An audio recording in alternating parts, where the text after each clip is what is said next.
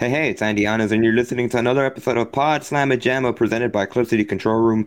Uh, joining me, as always, Dayon Dunlap, co host, and obviously, of course, as you see here, we have special guests. It's Texas Tech Week, week two of the college football season for both the University of Houston and Texas Tech, the next upcoming opponent for the Cougars. So we're lucky to be joined by at Tailgate Talks, as you see it on the description. So we'll be talking all things UH Texas Tech. Don't go anywhere.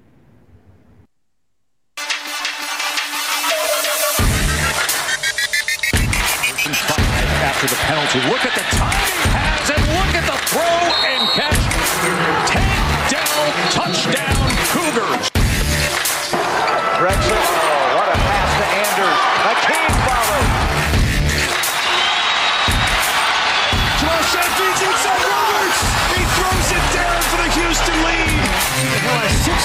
the first half. There's Blair with the steal, picked up by Cam Jones on the offensive glass so tough. And that's third game, two possessions.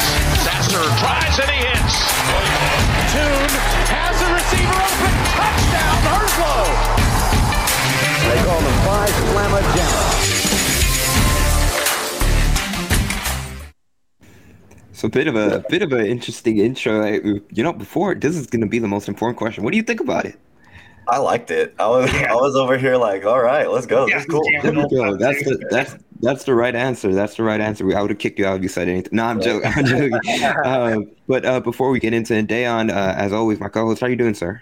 Oh, I'm doing well, man. Excited for this week, man. I love college football. It was a great week one.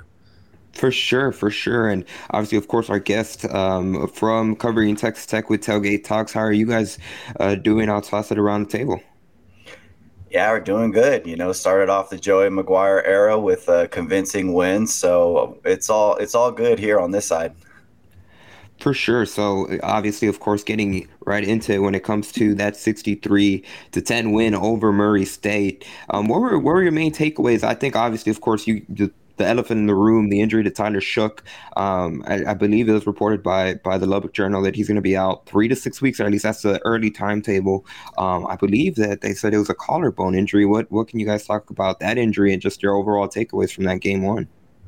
Yeah, I'll let Dustin touch on the Tyler Shough thing, and then maybe I'll touch on kind of the atmosphere and everything. So, Dustin, if you want to take over the Tyler Shough news. Yeah, so Shough's out three to six weeks. They're still not sure um, they couldn't tell by X-rays what it was. He took a run kind of middle to the side and kind of jumped on the back, kind of like the little Tony Romo type injury, and like landed on that shoulder collarbone. So they're not sure if it's AC joint or collarbone just yet. They said on Wednesday they'll find out more and how severe it might be, but for now it's going to be the Donovan Smith show for the Red Raiders for the next month or so, and we're okay with that. Yeah, the unfortunate thing is this is the same injury Tyler Shough yeah. had last year that ended his season early.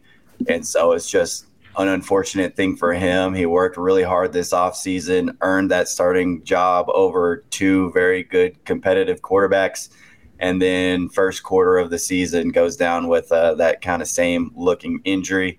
Now, hopefully it's not the collarbone, but like Dustin said, Donovan Smith took over and the offense didn't stop at all, uh, despite that. Uh, for me, you know, we were at the game. We've been going to games for a while, and the energy just felt different. Joey McGuire uh, is here. It's been a long wait. We hired him in November, uh, and so this is a long time to wait for a coach to get his first game. Uh, typically, you don't hire a coach till maybe after the season. So we've had a lot of time with Joey McGuire, and it was about time to see uh, that first kickoff, and everything was great. It was nice to handle an opponent that we're much better than. Uh, that's something that we haven't done very well lately. Last year, we almost lost to SFA. Uh, the year before that, we struggled against Houston Baptist, whose offensive coordinator is now on our sideline. Um, so it was just nice to handle business, beat a team that didn't really deserve to be on the same field as you. So that's kind of how we're feeling right now. Let, us stay with the quarterback Donovan Smith. He has some experience. Would you guys um, take away from him, and how confident are you guys um, in him just going forward with the uncertainty with um, Tyler Shough and his timetable to return? Yeah, Dayon, we're real confident in him. You mentioned his experience. We he got quite a few starts and played a lot last year, and you could tell last Saturday that definitely helped him he started off very good, was two for two with two touchdowns. Yeah. And so we felt very confident of him coming in. Um, I forgot to mention Shough went out at the end of the first quarter and Donovan played the second, third quarter. Maybe that was a game script, maybe not, but he played super good and barely missed a, any reads. He checked into some plays that got us into a better situation. I know a couple of the touchdown runs were his audibles and play calls and saw something before, play called into it. And that's going from that experience last year and this year. I think me and Brooks really liked seeing that our play calling with our offensive coordinator, Zach Kittley, didn't change when we had to make that move. It was the same script, same plays, nothing really different. Honestly, there was maybe even some additions of little quarterback option type plays that we don't typically do with Shough. So really, there was a little more, um, little extra fold there. So it was really nice. He had a great game, four touchdowns, and in two quarters of work. So that was really nice, really confident, and we're confident in him heading forward too. Yeah, there's a very large portion of the fan base that was on the Donovan Smith as the starting quarterback train. So um, for them, it's now his time, and so we're all we're all behind this guy. We saw what he could do last year in a few games. You know, he led us to the upset of Iowa State, and then of course that convincing bowl win over Mississippi State. So uh, for him, you know, he came in and that offense continued to roll. We scored on every single possession that he was in as the quarterback. So that's what you like to see. And the ball just never stopped moving. It was just consistent, uh, getting up and down the field. So you like to see that. So yeah, the off the offense is in good hands with Donovan Smith kind of an open-ended question I want to ask you guys, and um, uh, it, it, could be what you guys just touched on with, with how good Donovan Smith looked in that game. But what, what was maybe another positive that you guys took away from from Week One, and you guys really feel um, really confident about, whether it be a certain area on the offense, defense? What what stood out? Uh, Dustin, I'll, I'll, I'll start off. I thought it was the receivers. Uh, we we have a good and very deep receiving corps, but a lot of those guys haven't had the chance to step up and kind of take over as the starters. And so, uh, our two guys starting on the outside positions, Loic Fouonji and Jerand Bradley, were two guys who I don't even think had over 200 yards receiving last year. Yet they came in and they both had 100 yard games and two touchdowns. They were consistent threats throughout the game. They were open. They made good catches. And so for me, uh, we were expecting it to be Myles Price, the Myles Price show this year, and he only had three catches, but you had 14 different guys catch catch a pass, and so it just kind of shows the versatility of what we have at the wide receiver position this year, and they really stepped up in Week One. Yeah, definitely receivers stepped up. I was impressed just in general with Zach Kittley, the offensive coordinator, and all three of our quarterbacks to handle the offense. And when I was rewatching the game, I wrote down a few things that was the tempo that we ran at was super fast, but very like we were running plays with a purpose with that speed. You know, we've had offensive coordinators before where that what that there was speed but no purpose behind it. There was mm-hmm. definitely mm-hmm. purpose behind the tempo, um, and there was very a lot of vertical action. We were up the field a lot, and then we were very versatile. We had 14 guys with receptions in this game, and we also ran the ball effectively. So just the all around offensive game, 600 plus yards total, was very nice to see. It, from the offensive perspective, you know, Texas Tech, no matter who the coach is, offensive coordinator is, it's pretty much a spread attack, throw the ball around. It's kind of still the same principles, but I know you guys mentioned Donovan Smith brings another element um, with his running ability, but it's kind of still the same principles. Yeah, I think Kittley coming from with he was with Kliff, and then what he got to do at Houston Baptist Western Kentucky. He's a very vertical air raid style type dude, um, and he's admitted this too. Like he just wants to get the best players on the field and run the best plays we can. Like he didn't care if it's running, passing. He he wants to do it all, and I think he really showed that this last weekend. And just yeah, in terms of the oh my bad, I didn't mean to cut you. Yeah, I don't really I don't really have anything to add on. Dustin kind of hit the nail on the head there. He's he's kind of from that Kliff tree, uh, put his own things on it. But yeah, you're going to see a very spread out offense with him. The other area I did want to touch on is obviously, of course, the, the running back situation, and um, I'm curious to see what, what you guys saw in that aspect, especially when it came to to uh, a player that Houston fans know very well because he had a really good game at NRG Stadium a season ago, and that's Tahj Brooks. He had three touchdowns against Murray State. What what was the rushing attack? What did that look like for Texas Tech in Week One? Yeah, we obviously love our two-headed monster that we have at the running back position this year, Tahj Brooks and SaRodorick Thompson. Now, last year SaRodorick was hurt when we played y'all, so y'all, you know, got the full dose of Tahj Brooks and y'all seen what he's fully capable of. But they both just bring something different to the game. But they're such aggressive runners with the football. Uh, their ability to get by defenders, like SaRodorick had two big plays where he just spun out of a tackle and then breakaway uh, with that speed that they both have. So, you know, coming into the year, we expected them to kind of have the same amount of carries and maybe the same amount of yards. And week one was exactly that. You know, Tahj Brooks, six carries, 50 yards. SaRodorick Thompson, seven carries, 48 yards. Uh, mm-hmm. Only difference is Tahj Brooks had the three touchdowns and SaRodorick had one receiving one. But uh, these guys are going to be tough to deal with all season uh, as long as they can stay healthy, they're they're probably one of the best running back duos and not only the conference but maybe the country. I would say. Dayon, you got anything? Strength, and we're going to lean on them a lot, and so see them catch balls and also be effective in the run game was really nice. Did you guys get a chance to see any of Houston's uh, UTSA game? Watch the highlights. Yeah, because I think towards the end of the game was when we were at the stadium. So we were kind of keeping up with the score on the scoreboard and kind of seeing that y'all were, uh, you know, in overtime. And then it was like, oh, y'all are in double overtime. And then, oh, triple overtime. Yeah, yeah, that was a that, that's an absurd game that we'll touch on more in the in the second segment. I guess uh, final final thing that I'll ask here uh, pertaining to, to week one for Texas Tech. Uh, what was is there an area of concern that you saw in week one? And obviously, of course, week one it's it's hard to say that with, right. with how lopsided it was on Murray State, but maybe maybe something that was a question throughout training camp, and um, it's just something to keep an eye on now that that uh, you know you're going into week two against Houston. Yeah, Dustin, you want to you want to go first, or you want to hear what I got? I'll let you take it for a second.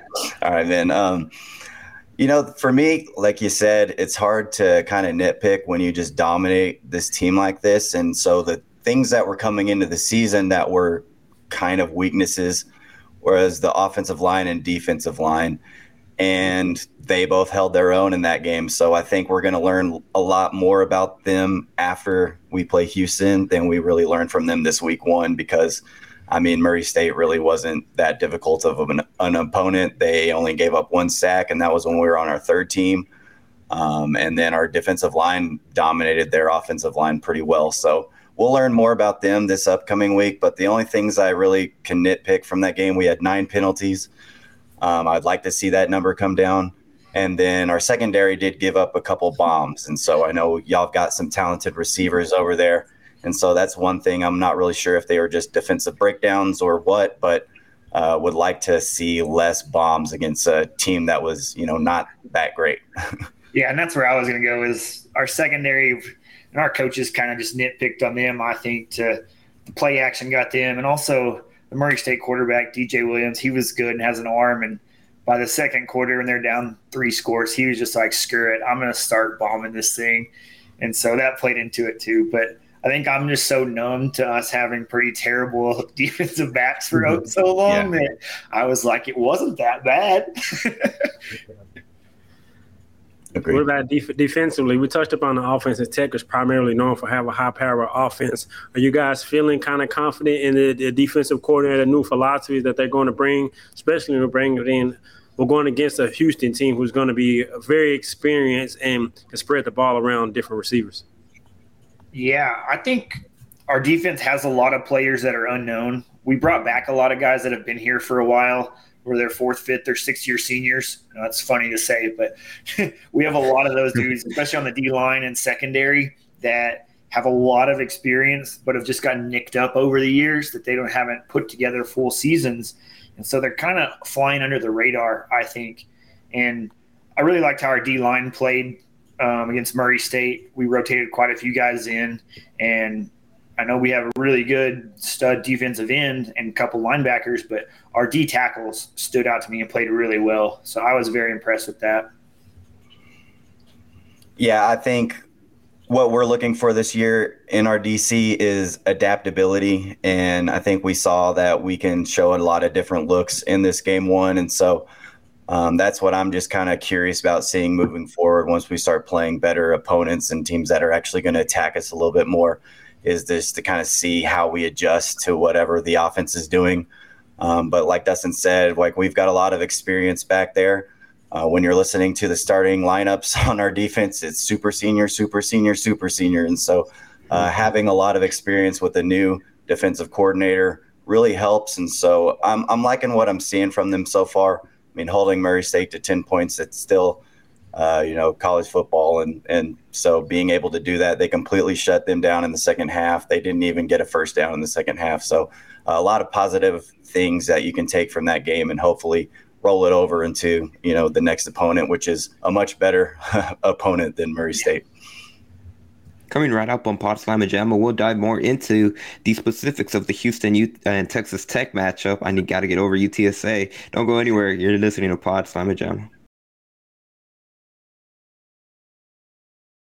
Continue on here on Pod Slamma Jamma now, talking specifically about I'm going to call it the rivalry between Houston and Texas Tech. Um, I think we owe you guys, but I think how important is it for you guys from Texas Tech perspective to get off to a good start? I think um, that that's going to be very important. Who can get off to a good start and who can control the line of scrimmage offensively and defensively? What you guys take on that?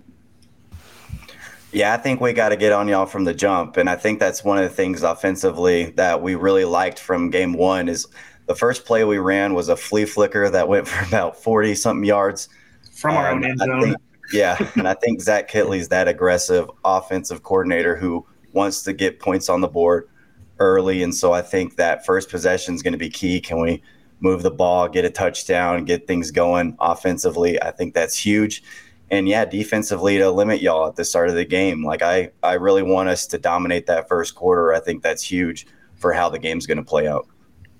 Yeah, and if you look at last year, Houston jumped on Texas Tech early. That first quarter was dominated. You know, we're up two or three scores on us, and we had to struggle our way back through it. Mm-hmm. Luckily, got four turnovers from you guys later to to come back. And so let's from the Texas Tech standpoint, we don't want to have to claw our way back through that, right? Let's start a little better early on and make it a game from the beginning. Yeah, I think you know going back to something you guys said in the in the first segment, just in terms of what you guys saw uh, in that week one matchup, where um, being able to be up tempo but up tempo with a purpose. And and Dayon, I'm I'm curious to get your thoughts on that because when I heard that, um, that's something that UTSA was able to do well in second, third quarters against Houston. It, it gave the defense a lot of problems, especially towards the end of the third quarter where you were having players, you know, starting to drop like flies. Um, obviously, it's week one.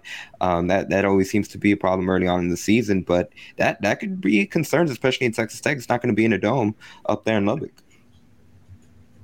Yeah, I think so, especially when you have a quarterback like Donovan Smith who brings another element like Franco Harris to be able to move the ball in with his feet and extend plays like that. So I think that's another element. But I think one thing that Houston is going to benefit from is playing in that tough environment on the road in week one and traveling on the road. So I would think it's going to be an even tougher crowd in yeah. week two against Texas Tech. But I think up front is going to be important. Um, you guys talked about your offensive line. I think Houston they really got after Tyler Shough last year and be able to put pressure on him. I mean, how, how confident are you guys in that O line? Because I think Sac Avenue is going to be hungry to get after the quarterback. I'm still a little nervous. You know, uh, they held up well against Murray State, but you know they're nowhere near compared to what you guys are going to be bringing on that defensive front. So I'm nervous. There's still kind of like competition between some of the lineman spots. So like the top five aren't even really solidified yet. Mm. Um, I thought they played good, but you know, man, it, it does make me a little nervous that they're going to be able to break through and provide more pressure. And then Donovan Smith, can he handle it? He, I know last year he had some several great plays where he was able to extend them by being on his feet, just being bigger than a lot of guys because he is a pretty massive guy for a quarterback. Six, six. So I think they'll be able to hold up, uh, but I am curious to see like which guys perform well, and if there are some guys who kind of show weakness, and if other guys are going to get an opportunity to play next week. Yeah, I agree. It's going to be probably the best matchup to watch for in this game is both sides of the ball, O line, D line, and how that's going to shake out. Because ours, yeah, like we're still trying to figure out who who's who on that O line, and there's a lot of positions we're rotating guys in and out just to figure out who can play, you know, down the road. But I think this game's going to be way too high a level for that much substitution and rotation. Like yeah. it's not going to be a practice game anymore, like you had in week one. And so we're going to have to find some guys and get some consistency up front um, to hopefully hold you guys back and give Donovan some time. And in terms of uh, Texas Tech's defensive line, I'm curious, what are your thoughts on that? Because Houston's online, they they kind of struggled a bit early. At least uh, what Dana Holgorsen said today um, uh, to media was that you know for the first three quarters, it, you know from penalties, there were false starts, holding. Uh, there were a couple of times where they, they UTSA was really able to, to give a lot of pressure to, to Clayton Tune, and I mean that was a big reason why UH was able to not do nothing on offense for the first three quarters. Uh, but then Dana Holgorsen touched on they were able to clean it up in the fourth, and and that showed that he felt that they, they have the personnel to be able to block. It's not like the players can't do it. It's just consistency. That's what he really preached. Um, do you think the defensive line that's one area that could give UH problems, or what do you guys see from that position? Yeah, I think we have guys who can be problems. There's a guy's listed as an outside linebacker, but his name is Tyree Wilson, and he's a massive human being. Uh, if you haven't, go like look him up. There's some incredible photos of him from Big 12 media days where he's just bigger and taller and faster than everybody else around 75. him. And he's a guy who can completely wreck a game. And so, yeah, he he presents some mismatches, I think, down there, but also our interior guys. We have very experienced interior guys, um, and Jaylon Hutchings and uh, why is his name Tony Bradford Jr. Bradford. They had really good games last week. They're some of those guys that have that super senior tag that have been here for a long time, uh, that know what it's like. They're familiar with Houston. They probably played y'all two times now. This would be their third time, and so mm-hmm. uh, they're familiar with that. But also some of the backup guys came in and played pretty well. The guy who led us in sacks was a backup defensive tackle in Philip Blidi, who had a really solid week one game. So I thought their week one performance was really well. Um, and I think that they can cause some problems for you guys. I, I think our depth on that line is a little better than we thought heading into the season. And so uh, I'm excited to see what they do against a better offensive front. Is that something that worries y'all? Because I saw y'all gave up four sacks to UTSA.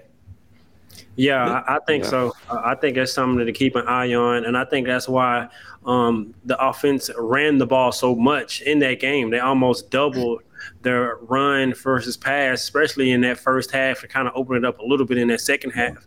But I think that's definitely something to keep an eye on. But I think the experience from that first game going against that crowd was a lot of false start penalties, a lot of holding penalties. I think they'll be able to settle down a bit. I think they have the capabilities to block up front. But I think that noise is only going to intensify even more because I expect you guys' crowd to be maybe five times better than it was in Alamo in Alamo Dome. yeah. So I think it's definitely going to be a challenge. But as far as the running backs, I think both teams would probably try to run the ball and control the clock. I know you guys said you play a little bit more faster. Just to go back to Andy's point, where you guys you think try to run the ball more or kind of spread it out and go um, throw the ball around a little bit?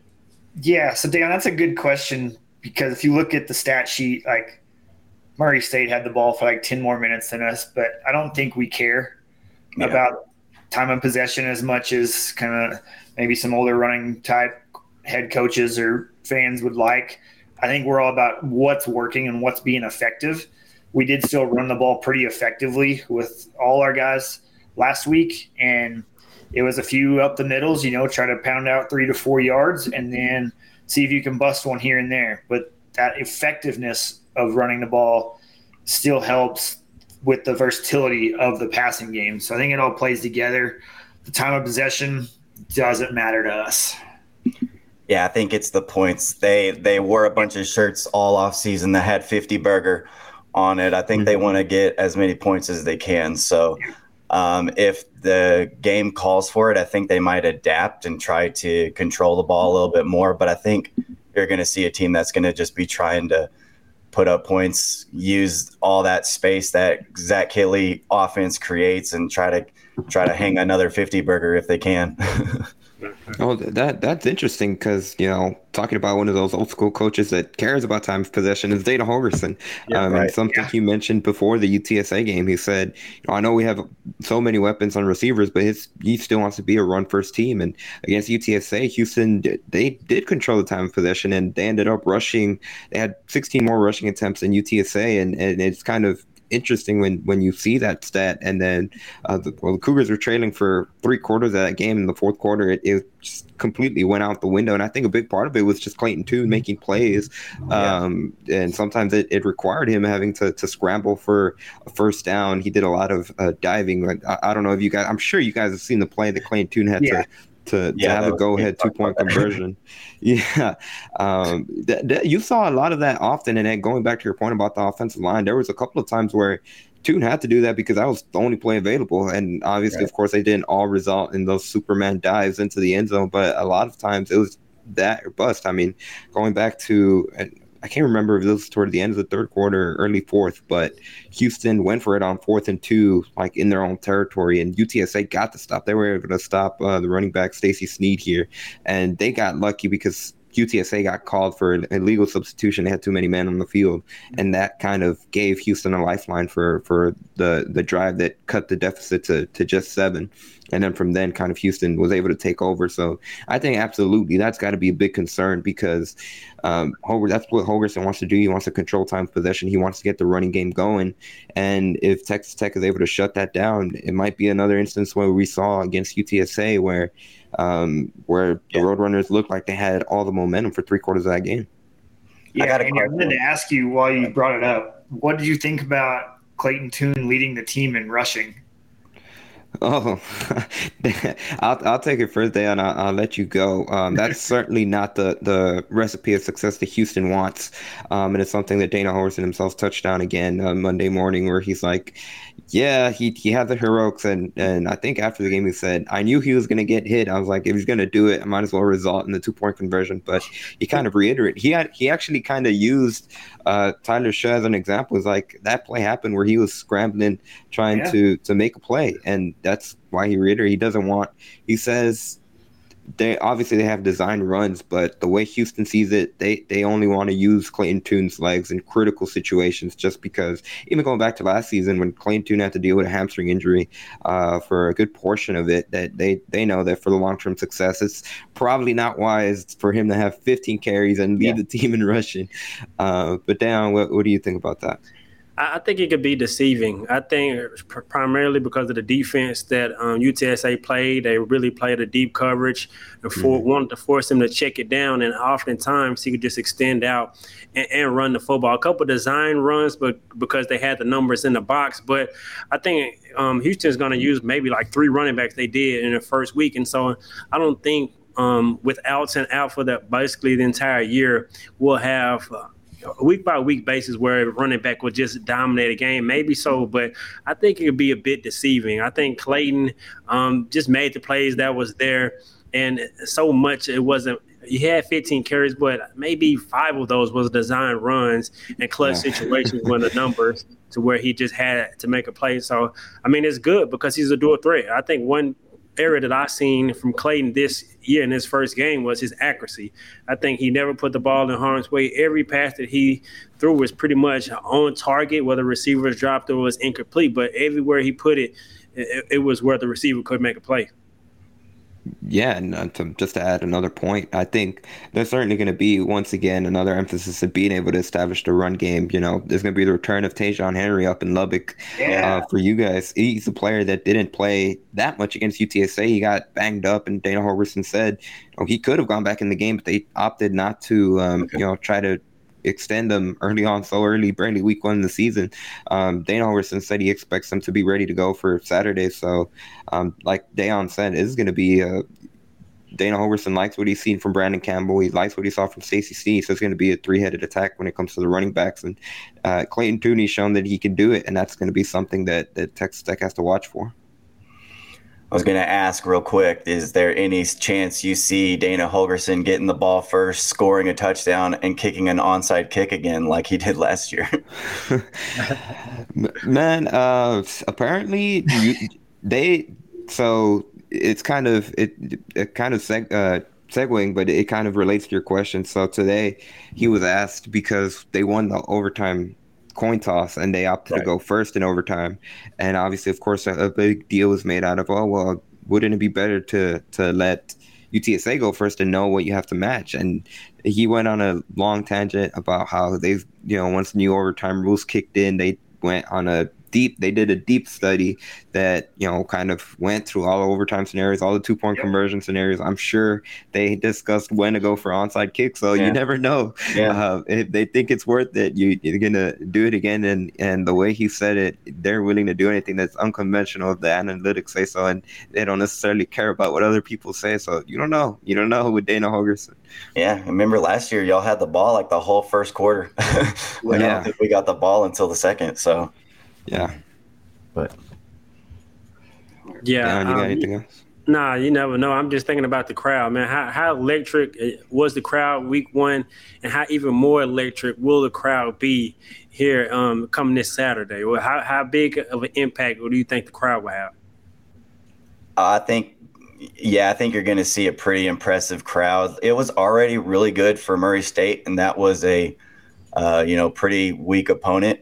Uh, but everybody was just excited to kick off the Joey McGuire era. So it was uh, a lot of people. A lot of people kind of left at halftime once the game was in hand. Um, but I expect a full crowd, a very excited crowd to actually have, uh, you know, worthy opponent at the Jones.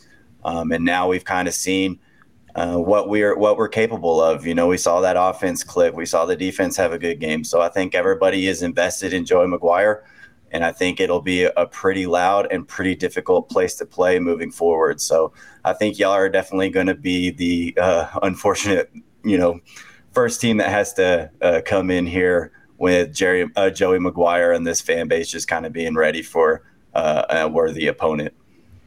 I think just to add fuel to the fire is, you know, Houston coming into the Big 12 in a few years and being an in-state kind of rival that we've played recently. We have – transfers go in there and like just the, all that adds to it. And so I think it's going to be an electric atmosphere in Lubbock on Saturday afternoon. Yeah, and Dana was a coach here and coached right. here at when he was at West Virginia, so he's familiar with coaching here. So there's just a lot of different aspects to it that I think really make this fan base uh, excited about Saturday. I loved his answer to if he's ever been hit with a tortilla before. yeah. And he was just honest. And he's like, yeah, definitely have.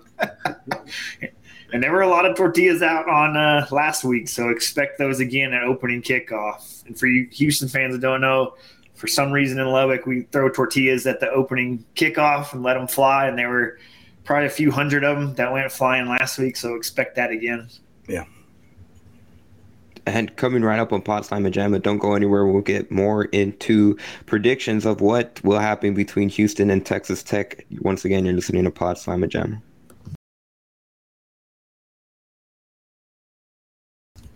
I'm gonna take a little restroom break right quick.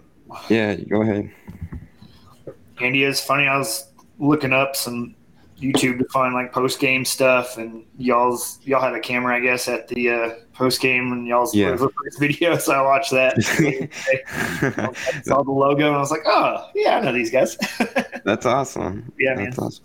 Man, no, I, have seen that, um, I'm, and I'm guessing that a lot of the, the it's done really well. Um, like it's about to get 300 views in six hours, and I'm guessing that a lot of that is Texas Tech fans looking for yeah. for Dana Holgorsen coverage because it, that did not happen last week against UTSA. Yeah, yeah, I saw it, watched it.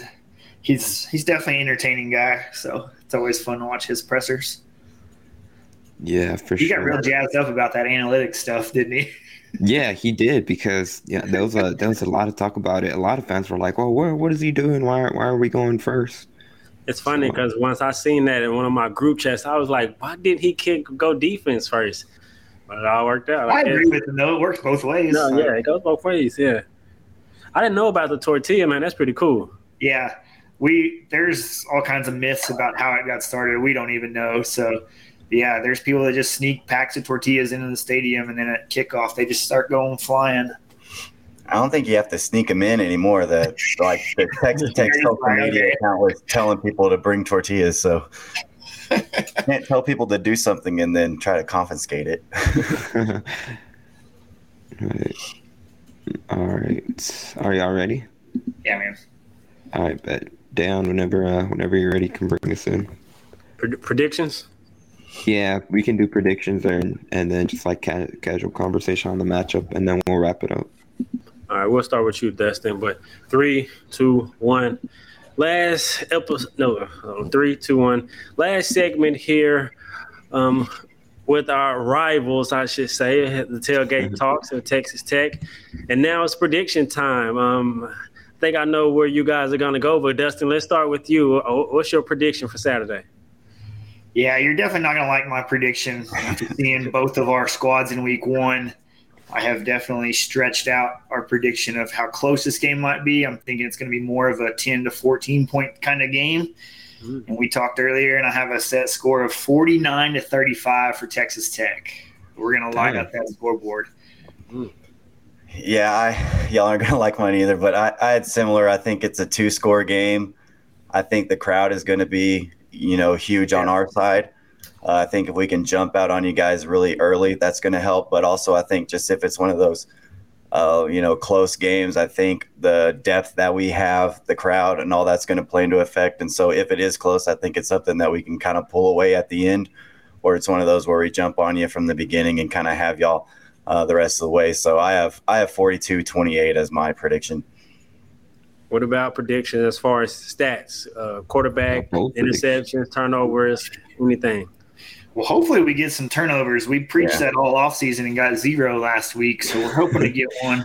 We know Tune likes to give it to us like he did last last year. So hopefully we can take it away again um, and get get two or three turnovers. But I mean, I don't expect the 600 yard type of offense from us, but I would still expect 450 or 500 yards of total offense and good 300 plus from Donovan 100 on the ground just as a as a team. 140, I think, is what we had last week, somewhere in there. So very effective, pass heavy type of game. Um, and I think Brooks hit it on the head with our pod. Like Tyree Wilson, our, our massive defensive end, I think is going to have a little breakout and have a huge impact on this game. Yeah, that's kind of where I started on our podcast. Is I think Tyree he was kind of quiet in game one, but I think this is going to be a game that he can dominate. Uh, and then I expect another 300. I expect about a 300 yard performance from Donovan, um, and a little like over 150 yards between SaRodorick and Tahj Brooks on the ground. I think that they're going to be really effective this game. I really like the way that Zach Kittley is using them both, not only just running but in the pass game as well. So um, I expect big performances from them, and then yeah, I just really hope that Donovan's able to kind of continue the early success he had this year.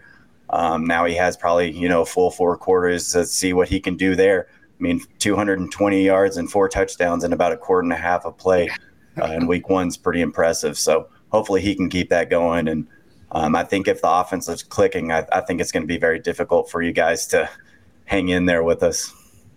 Mm-hmm. You know, a kind of a, a, question I have for for both of y'all. So I'll, I'll, just toss it out there. Whoever wants to get first, but you know, what what do you guys foresee? How do you think Texas Tech is going to handle uh, Tank Nathaniel Tank Dell for Houston? And I mean, he honestly he had a bit of a if you can call it an off game, he still had two touchdowns. I think yeah. he had just over 50 yards. What's what's kind of the the game plan for for him?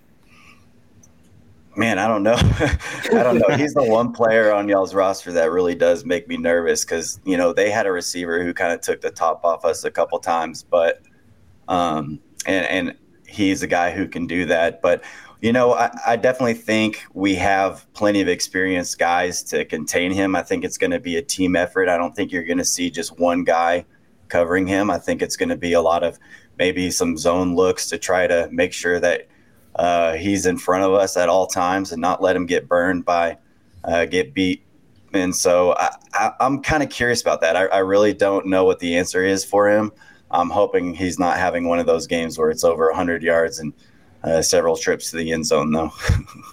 yeah, he's a he's a hell of a tough matchup, man. And from our end, Texas Tech's end, like we don't have necessarily a shutdown corner that we can say, yeah. hey, he's on him all game, and we're gonna let him figure it out. And not that, not saying we have bad guys, but it's just more we have experienced guys on both ends, and so we can let let your guy travel and we can stay where we're at and just pick him up where he is and and deal with him that way. And so we just got to work on the play action stuff and not get beat over the top like we did in Murray State a few times, um, whether that be individual matchup or coverage assignments, whatever it may be. I think that was kind of a small concern that could show its head again.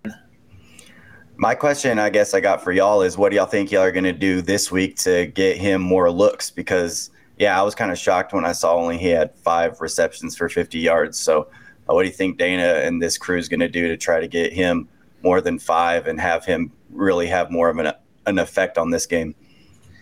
Yeah, I think they're going to move him around a bit. I think he's going to be primarily in the slot like he um, was last week, but I, I think they maybe kind of held it back a little bit just not to show yeah. as much. Um, okay. I think more quick passes, more bubble screens, quick screen, quick uh, screens, to get the ball in his hands, let him move. Especially if you guys play some zone coverage, he's exceptional in the middle of the field, reading his zone, setting down, getting his hands on it, and making plays. But I think overall, I think Clayton is going to continue to spread the ball around. I think Matthew Golden is going to have a big game. KeSean Carter had a couple catches, and he's returning back to Lubbock as well. Yep, and so yep. I think he's going to be hungry. But um, I guess it, it, I think he's going to have a breakout game. I, I think he's going to be hungry, and I think they're going to feed him early and often. I, I think I'm going to go out and say he's going to have eight plus catches, buck 50, Woo! maybe at least two touchdowns. Dang. I don't, I don't want. That's what I don't want. Yeah, and you know the the thing about that is that you know, like Dayon said, I, I agree. I think that they'll probably make a, a, it'll be much more of an emphasis to get him the ball in any way that they can, whether it be with screens or you know have him do a lot more motion. But I think the thing that you really got to worry about is that he's doing punt returns too. And uh, you know, if you ask Dana Holgorsen, he should have had a punt return touchdown against UTSA on that uh, uh, illegal block in the back. They called that 73 yard punt return back, and he said that that's the worst call that he's ever seen.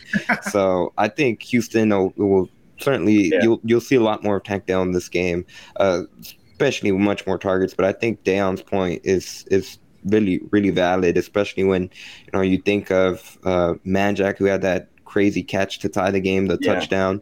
But you know, Matt Golden is one of the players, um, one of the redshirt freshmen that they've been really high on throughout camp, and he had a couple of drops in that game along with Sam Brown, and but he kind of made up for it because he it was kind of like what you'd expect from players that haven't played that much because even though he had a couple of key drops, he had a crazy you know toe tap catch yeah. towards the sideline. So um, I think Houston's at a point where you know something that they've touted throughout. They have so many weapons. It's gonna be it's gonna be interesting to see how Texas Tech matches up because if yeah. there is, you know, extra coverage on Tank, I think it's gonna be a, a big day for some of the other receivers. What about Ta'Zhawn Henry? I, I, you guys seen probably some of the best of him. How how good is he in y'all eyes? And do y'all expect him to come in and really be hungry to try to have a big game?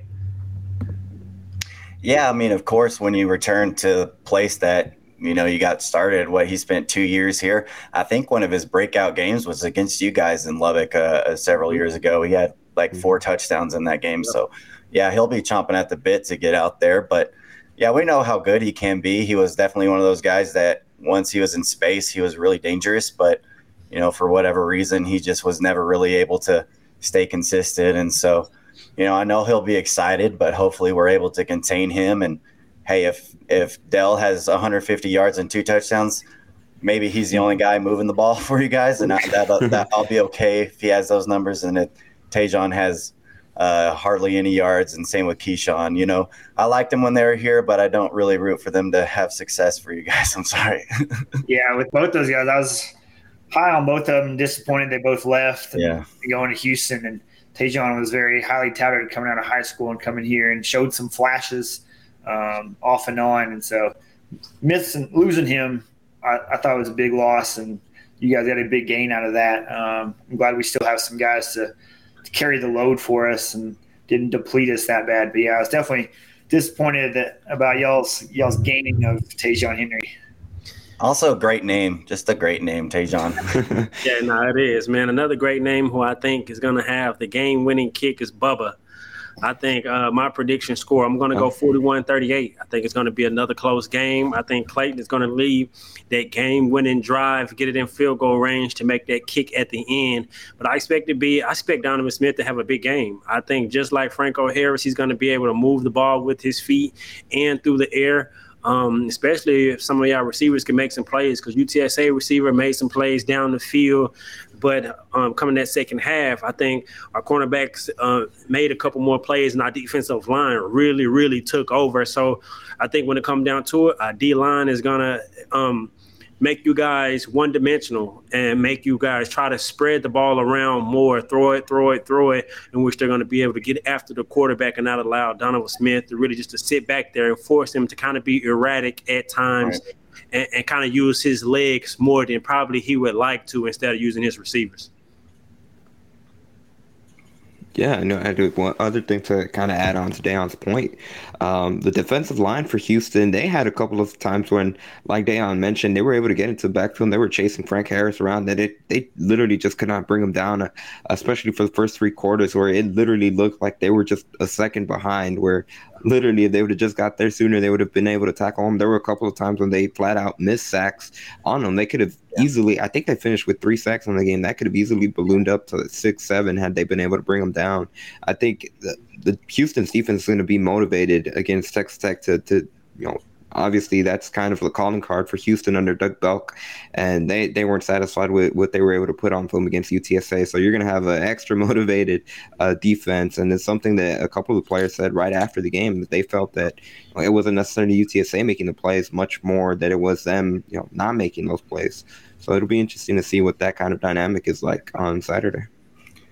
Yeah, and just to kind of add on to what Dayon was saying, the one time that we've really seen Donovan struggle in a game was against Oklahoma State last year, and they had that incredible defensive line that was just in the backfield every single play, and you could definitely tell he was uncomfortable. And so, um, you know, we, since then our offensive line has really given him a lot of time and protection. So it'll be curious to see how he's matured from last year to this year, if there is pressure, if he's able to, you know, remain composed uh, make reads, get the ball out of his hands quick and into our receivers' hands and let them make the plays and not try to do it all on his own. Down, anything else you want to add before we wrap things up? Uh, yeah, yeah. One, what was I about to say? Um, oh yeah, about your head coach, man. Talk more um, about your head coach. I mean, it's very exciting. He's recruiting really, really well. Um, so how excited are you guys to finally get game one behind his belt and now get a ranked opponent inside? And it's kind of a chance for him to kind of make an early statement that I mean he, he got a chance to kind of turn things around. Dustin, I'll let you go first. All right. Yeah, Joey McGuire, our new head coach, very, very excited guy. He's been here since November. We hired him pretty early on in the process he said, you know, last Saturday was pretty surreal, and it kind of all became like, all right, this is real. And we were doing the Raider walk and the walkthroughs during practice or pregame, and so I'm glad he got the first one in and out of the way. Um, yeah, now's when the real test starts because our schedule this year is brutal, especially this first half. I mean, going game two with you guys is not an easy contest for either of us, and so now's when it really how much all the work he did, you know, even during the end of last season and off season pays off. Um, and I like that he's kind of a different head coach than what we've had um, since I've been a fan for the last about 16 years. That goes all the way back to the Leach days. Um, he's more of a defensive coach, but in this scenario, he is kind of hands off. He's letting our D- DC call his stuff. He's letting Kittley call the offense, and he's just going to game manage, make sure we got the right players on the field, timeouts, game manage, substitutions, all that kind of stuff. And so it's kind of different for us as Tech fans. You know, we're used to Mike Leach and Kliff Kingsbury, and our head coach is basically the OC on the sidelines with the uh, quarterbacks the whole time rather than paying attention to the, the game all the time. And so it's kind of nice to have. And I'm excited for that because he's a very smart head coach um, in a lot of aspects of the game. And so it'd be interesting to see how we handle. a ranked opponent coming in here next week. Yeah, like Joey McGuire likes to say, "Let's go!" Like you'll see him say that all the time if you get on our social medias. Um, we're all in. I'm all in on Joey McGuire. It just feels different, and it's kind of tough to describe that feeling when you, uh, if you haven't been a Tech fan. Yeah. Like only Tech fans can kind of relate to that, I think. But it just felt different in the stadium. Uh, his energy is kind of unmatched. like we Yeah. just really haven't had somebody like this who just gets behind the fan base like that whole cactus thing. I don't know if y'all paid attention to Yeah. Twitter, but that whole cactus thing with TCU, you know, I think Matt Wells would have probably not done anything about it, but Joey McGuire instead gets behind the fans, tweets out the cactus emoji. Like he just wants to be a part of this. He fits in with our culture here. And yeah, he's got the excitement back in the program. You know, it just feels like we actually have uh, like good things coming our way for the first time in a while. And so it's just nice to have a coach with that energy, um, a coach who knows high school football in Texas and is able to get out there and recruit it. Uh, just a lot of things that we've been missing here from that head coaching position. It seems like he kind of checks all those boxes. And so, you know, that first game is behind you. And like Dustin said, the stretch doesn't get any easier. It's Houston, NC State, Texas. That's, you know, there's a very high possibility that you can lose all those three games. But right now, we're all uh, on the Joey McGuire train. We all believe in him, and I think we've got good things coming. I, I do think Tech fans need to be patient. Um, you know, we got to give him time to get his players in, work with his staff, and kind of get his foothold on this program. But um, we're still excited for it. We still believe in him, and we expect good things for this season. Last one for me. Would you guys rather play basically a scrimmage first game or have a tougher opponent? Or like Houston, they had a very tough opponent Yeah. in week one. Now they got, I think it's going to maybe help them coming into week two. Or would you guys like to have it how you guys have it had it? I think for this year, I like it being this way with having a new coach, a new staff, so many new parts. Like it's nice to just kind of get out there, get game one in the books, and not have to stress about it too much. Okay. Um, I, I do like having that, you know, big opponent though. It was fun last year when we knew we are starting off the season with you guys, and um, and so I do like having that kind of big first game. But I would prefer that to be in Joey McGuire's second or third year, maybe not his first. Mhm. I'm I'm more of a fan of the cupcake game to, to warm things up. You know, make you feel all good, kind of iron out some things. You know, definitely with a new coaching staff walking through game day is you know it's a whole ordeal. You know, Yeah. starting very early, and so that getting that out of the way with a nice cupcake game is good. But I'm always a fan of the cupcake first, get some things done, and then get into a big game next because starting off with the big game, you don't know a lot about your team just yet because you haven't played somebody else. And so making those adjustments on the fly just gets even harder when you're trying to make personnel decisions like that. And then just as a fan, it's way more nerve wracking when you don't know how your team is and then have a game like we did with y'all last year and it's like, oh my gosh, this is just going horrible. like it just surmounts so much. And so I'd rather have the cupcake and then go up from there. Yeah, what do y'all think now after you know last year where y'all started off the season with a loss to us, and then this year starting off with a triple overtime thriller? That's the thing. It doesn't. The cupcakes don't always go easy. Like, Yeah, they don't ask us. Like we Yeah, had the- SFA, Sam Houston State, and Houston Baptist give us hard times. Yeah, I think Houston for the last four under Holgorsen, they've all had uh, tough starts going back to 2019. They opened up in Oklahoma and they were ranked a top four. Um, and then in 2020, they opened against Tulane and they were down 24 nothing. Uh, and they had to rally back and, and, and win that game. And obviously, of course, last season with, with Texas Tech at NRG. So I don't know, maybe I, I maybe the Houston administration likes to, to kick it off, you know, running, but I, I, I'd probably have to agree with Dustin. It probably much, especially from, from a rider standpoint, it's much better to have the cupcake game where, you know, everything's in the bag, unlike the triple overtime game where you're like, oh god what, what what's happening have to rewrite constantly so Yeah. but i think from obviously from the from the fun perspective you'd probably take the triple overtime game against utsa just in terms of that excitement level because you're on edge literally every play and then when something does something big does happen, like Clayton Tune did, um, you know that that's what everyone. That's why everyone loves sports because of that buzz that it gives you, especially if you're live at the stadium. Yeah, I think I would like probably a little bit of harder of a game first because that first game if it's a cupcake, you only can find out so much, and then yeah. to come that second game, it's kind of like the first game all over again, because it, now you got a tougher opponent. Now you got a you thinking even more. Although you find a little bit more about yourself, and so I, I think it go either way though. So I mean, like you said, the cupcake game cannot be so um, soft, and so it can go either way. But I would much rather have a tougher opponent and that can challenge you a bit more. That way, you're even more confident if you get through that game, going into that second and third and fourth, fifth game, and finding out a little bit more about the team and about the um, chemistry and what you have. Hey, I want to yeah. change the question a little bit because you guys are doing something we don't see a lot of teams do is start start season two games on the road. Yeah. How do you feel yeah. about that?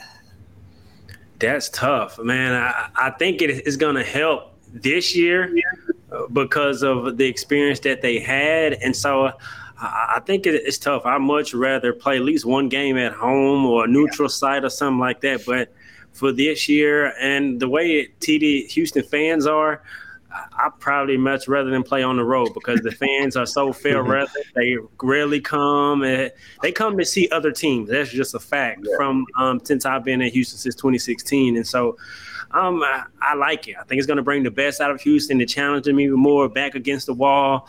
And I think I like it. I think, oh, yeah, I think them being on the road. Yeah, and that, that was something that, you know, honestly, it, it's kind of new because I think last year, Houston, I I can't remember. I think they might have played the full month of September where they didn't have to leave Houston because they played you guys at NRG. Then they played Rice at Rice, and then they had uh, Grambling uh, for the opener. So I mean, it's it's something new, and like Dayon said, I think it's something that really, with the team they have, they can kind of get away with it because they are bringing back a, a, veteran, experienced team where you know they're really motivated to get back to the American Athletic Conference Championship and and did what they weren't able to do last season. So, but yeah, I, I can imagine if the the roles were reversed and Houston was in a position kind of where you guys are with a new coach and you know kind of a new scheme trying to install new stuff, it would be brutal, absolutely. And kind of to to add on to Dayon's point, you know say best case scenario for Houston, they come and they're two and zero oh after those first two games. There's going to be a lot more buzz yeah. uh, for Week Three when they're hosting. I know they're going to be hosting Kansas, but even then, you know that's that's going to be a Big Twelve opponent you're going to see in the future, and there'll be a lot more excitement. And um, that that I think it might end up working perfectly. Now it, it depends yeah. on what happens on Saturday in Texas Tech. Yep. Yeah, I'll be interested to see how y'all's scheduling changes now that you're part of the Big 12 because y'all have had to kind of get a big opponent on the schedule, mm-hmm. not being a part of the Power Five. And like, if you want to make a run at one of those New Year's Six Bowls, like you kind of ha- got to have one of those really good teams to start your season off with. So now that you're going to be in the Big 12 going into next year, where you already are guaranteed to play several really, really good teams. I'll be curious to see how y'all scheduling changes down the road. And if y'all do kind of try to take, hey, let's start the season off with a lesser opponent and then get that hard game in or whatever. Yep. Yeah, yeah, it's going to be interesting. I mean, that's something that Kelvin Sampson on the men's basketball side has talked about, where you know, obviously, of course, when it comes to non-conference schedule in basketball, you know, they're always trying to, if it's not scheduling tough opponents, is being able to be in a multi-team event where you have those high-quality opponents. Right Kelvin's talked about how once they join the Big 12, every conference game is going to be a, a Q1 game. So I'm sure it's going to be interesting to see how that transition is in football, and especially with football where they have to like plan ahead yeah, so so far yeah. So um, yeah, it'll it'll certainly be interesting, but um, excitement at the same time. So I'll kind of leave you guys with this question. Um, and we've kind of touched on it. Obviously, of course, we know that Houston's going to make the jump to the Big 12 next season. Um, I would say, probably in regards to, to opponents in the Big 12 that they're going to see, I would say that Houston and Texas Tech are probably the two schools that are much more familiar. So I'm curious from a Texas Tech perspective, uh, do you guys see Houston as a rival, or what, what is that dynamic like heading into this upcoming game? I see it as a potential rival, but for me right now, it's like y'all got to beat us. Uh, kind of yeah. to to prove you're on that same level because you know we haven't been a good football program over the last decade, and yet we've won you know, four straight matchups against you guys. And so it's something that I definitely can see being a really fun Big 12 rivalry. Like, you know, I kind of want a rivalry with all the Texas teams in the Big 12 with TCU, Baylor, you guys. And so I think there's definitely a lot of potential to it. I think we have the most uh, familiarity with each other. And so I think that can be really good. But the same time, like, I do think like y'all got to start beating us before it gets kind of on that level of a rivalry. Yep. Yeah, I think it even without the on the field action, it kind of already is. Like Dayon's already hyping it up, saying yeah. we're, we're, rivals. I think it's just the in-state thing, yeah. and a lot of familiar faces around with Dana Holgorsen and transfers, and your basketball program being very good the last handful of years. And the other thing from the Texas Tech side, we get a lot of students and alumni from the Houston area, and so you'll get a lot of Houston games that uh, you're going to have a lot of Texas Tech fans at. You can ask TCU mm-hmm. about this problem, and because we do the same thing to them with an alumni base that's big in the Fort Worth area, and mm-hmm. so you'll see that kind of start to filter in down there with those your home games, um, and it's going to kind of start maybe light a fire under your fan base a little bit. It's done it to TCU. I'll, I'll say that. no, yeah. yeah. for sure. I mean, to, to add on to the point, I think, you know, Houston hasn't, TDECU Stadium holds about 40,000 people. I think they can extend it to hold more, but um, I think last time they sold over 30,000 people was 2018. So it's been a while. So, yeah. and a lot of it has to do just with, with where the program was 2019, uh, 2020 with the COVID year. But yeah, that's certainly going to be a point of emphasis, especially if, especially this season, um, if they can't get that corrected. You know, once they get into the Big 12 and they have to, it's been reported. There's a rumor out there. I guess it was confirmed by the UH athletic director, director Chris Pezman, that the first Big 12 game that they're going to play is going to be hosted at TDECU Stadium. But like you guys mentioned, all the different Texas opponents from TCU, Texas Tech, Baylor, if they don't get that corrected, it's going to be a lot of times where yeah. it might be 50 50 where, you know, the other fans show up. Oh, yeah. Yeah, just don't taunt us on Twitter or something and give us a reason to show up. right. yeah, or have a have the head coach um, accuse you guys of piping noise, like uh, Dana did for UTSA, because that certainly lit under uh, fire under the UTSA fans. But um, that's gonna do it for today's episode. So, uh, Dustin, this is you guys' time for you guys to be able to plug. Where can people find you guys and check out your guys' work? Take it away, Brooks. Yeah, so we are at tailgate underscore talks on Twitter. Uh, if you want to follow us on social media, that's where we do the majority of our posting. Like I think most people do nowadays. It's the I think the best platform for sports and everything. So you can follow us there. But if you want to follow the podcast, if you want to uh, get familiar with you know the tech fan base a little bit more, follow us. We're on Apple and Spotify. During the season, we're going to be posting you know recap episodes and then preview episodes each week. So we're going to kind of be uh, getting two episodes out each week. But yeah, follow us on Apple, follow us on Spotify, Twitter. We're also on YouTube where we'll post some uh, short clips from each week's uh, videos. We try not to post full episodes unless it's an interview, but you know, five ten minute clips that people can catch if they don't have the full uh, time to catch, you know, an hour long episode or something like that. So we're also on YouTube at Tailgate Talks. And you guys also did the the cool series where you guys reached out to the new Big Twelve, yes. you know, schools yeah. and, and were able to get them on your podcast. That's how we, we were able right, to connect. Yeah. So um, yeah, be so, sure to check them out. Yeah, so yeah, shout out that. Yeah, we had a BYU, a Cincinnati, a UCF, and then of course we had you guys on to talk Houston. So all of those interviews are there uh, the full interview. So if you also want to get familiar, I know y'all are more familiar with some of those fan bases already, but if mm-hmm. you want to hear some interviews with their podcast, those are also on YouTube. For sure. And thank you guys again for your time being able to hop on and talk Houston, Texas Tech. And then we'll see how Saturday goes. Yeah. I'm sure whoever wins uh, will have bragging rights on, on Twitter, maybe down the road, sure. whenever. Um, um, we we got to do this again, especially with the Big 12 in the future. So thanks again. Have a safe uh, evening, evening, night, uh, 8 yeah. p.m. That we're recording this. So thank you guys.